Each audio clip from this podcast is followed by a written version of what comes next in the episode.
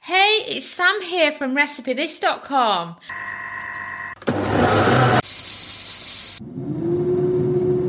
And we've beeped. I wonder what we're cooking today using our kitchen gadgets. Today's recipe is for a Victoria sponge cake cooked in the air fryer. Do you always remember the lovely sponge cakes that your grandma used to make? Well, this is one of those, but cooked in the air fryer. And what's great about this is you don't have to love a Victorian sponge because it's all about learning how easy it is to cook a sponge in the air fryer and then rinsing and repeating it with all your different cake recipes because then you can mix and match the cake batter to suit yourself. And then, of course, we are mixing it up. Instead of your traditional Victoria sandwich filling, we're swapping it for a strawberry buttercream recipe instead. And it's just yummy. So let's crack on. So the ingredients that you'll actually need to make a sponge cake is self-raising flour, caster sugar, lemon curd, butter, it's recommended that you use room temperature unsalted butter for the best results in cakes. Four medium eggs, vanilla essence, skimmed milk, extra virgin olive oil, and strawberry jam. We use skim milk because it's all about the sponge mixture is too thick. So by using skim milk, you don't need to use as much compared to if it was a semi or it was whole milk. And then for the delicious buttercream, we're using butter, icing sugar, strawberry food colouring, single cream, vanilla essence, and a little bit of maple syrup because then it gives it a fantastic uh, balance uh, for those with the sweet tooth like me. So, to get started uh, with your sponge cake, in a bowl, add butter and sugar and using your hand mixer, mix the butter into the sugar. Crack the eggs into the bowl, add vanilla, add extra virgin olive oil and mix again with your hand blender until you have a lovely smooth uh, cake batter paste. We add extra virgin olive oil because it stops cakes from being heavy and it really does make a difference. And it's a fantastic secret ingredient that is often used these days in making cakes. And then once it is creamy, add in the lemon curd, flour and milk and mix with a wooden spoon. Don't use the hand mixer as it will overmix it at this point. You want a creamy but not too thick cake batter. If it's too thick, adjust with a little bit more skim milk or water. Add a little add a little bit of olive oil spray to your cake pan and then pat with flour to create a floured cake pans.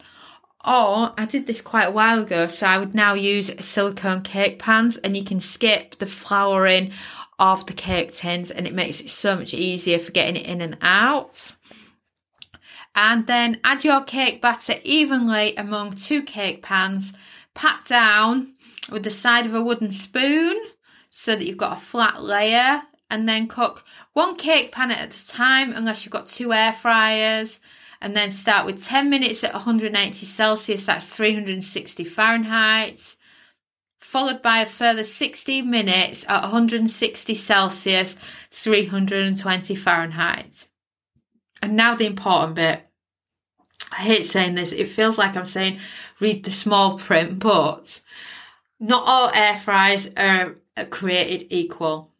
You know, um, I've just gifted uh, my cleaner a new air fryer. She's already got the Philips Air Fryer XL, and this one's another brand. And even though she's been air frying for a while, she says this one's a lot more complicated and forces me to do a preheat you know, and I think to myself, I wish everybody had the Philips Air Fryer XL because it's very much the best air fryer and the easiest to use. But of course you don't. And this means that you might cook the cake and then think, hang on a minute, this isn't cooked in the centre. This is because your air fryer is not as fast as ours. If this happens, add an extra 10 minutes at 150 Celsius, 300, 300 Fahrenheit to get it cooked in the middle. Um, but yeah, this is a big problem. The cook times can massively vary from air fryer to air fryer. So ours, of course, have to be a guide. And I'll just say to add a couple of extra minutes if your recipes need it. And then take the um, the cake tins out the air fryer, put the cakes to one side to cool, and while it cools, uh, make your buttercream filling. Use your hand mixer to mix the icing sugar into the butter uh, until it's nice and thick and creamy and gorgeous. And then add in all the other ingredients and carry on mixing until you have a creamy buttercream. If it's not red enough, then you can add more red food colouring. Or let's say you were doing it for another season, you could swap the red for a different colour. Then uh, fridge the buttercream so that it can cool and then wait for your cakes. And then once the cakes have been removed from the cake pan, you can cover with your buttercream and then add your other sponge cake over it, creating a Victoria sandwich style look. And then fridge for an hour before serving as often the cakes in the air fryer can be difficult to cut otherwise. I mean, I was at a baking class recently with my air fryer chocolate cake. The cake decorator wasn't using an air fryer one, and she even noticed the difference in texture for cutting them between them and actually re- recommended fridging them a bit first, just so that you know, in case you think your cake is weird compared to ones you've cooked in the oven.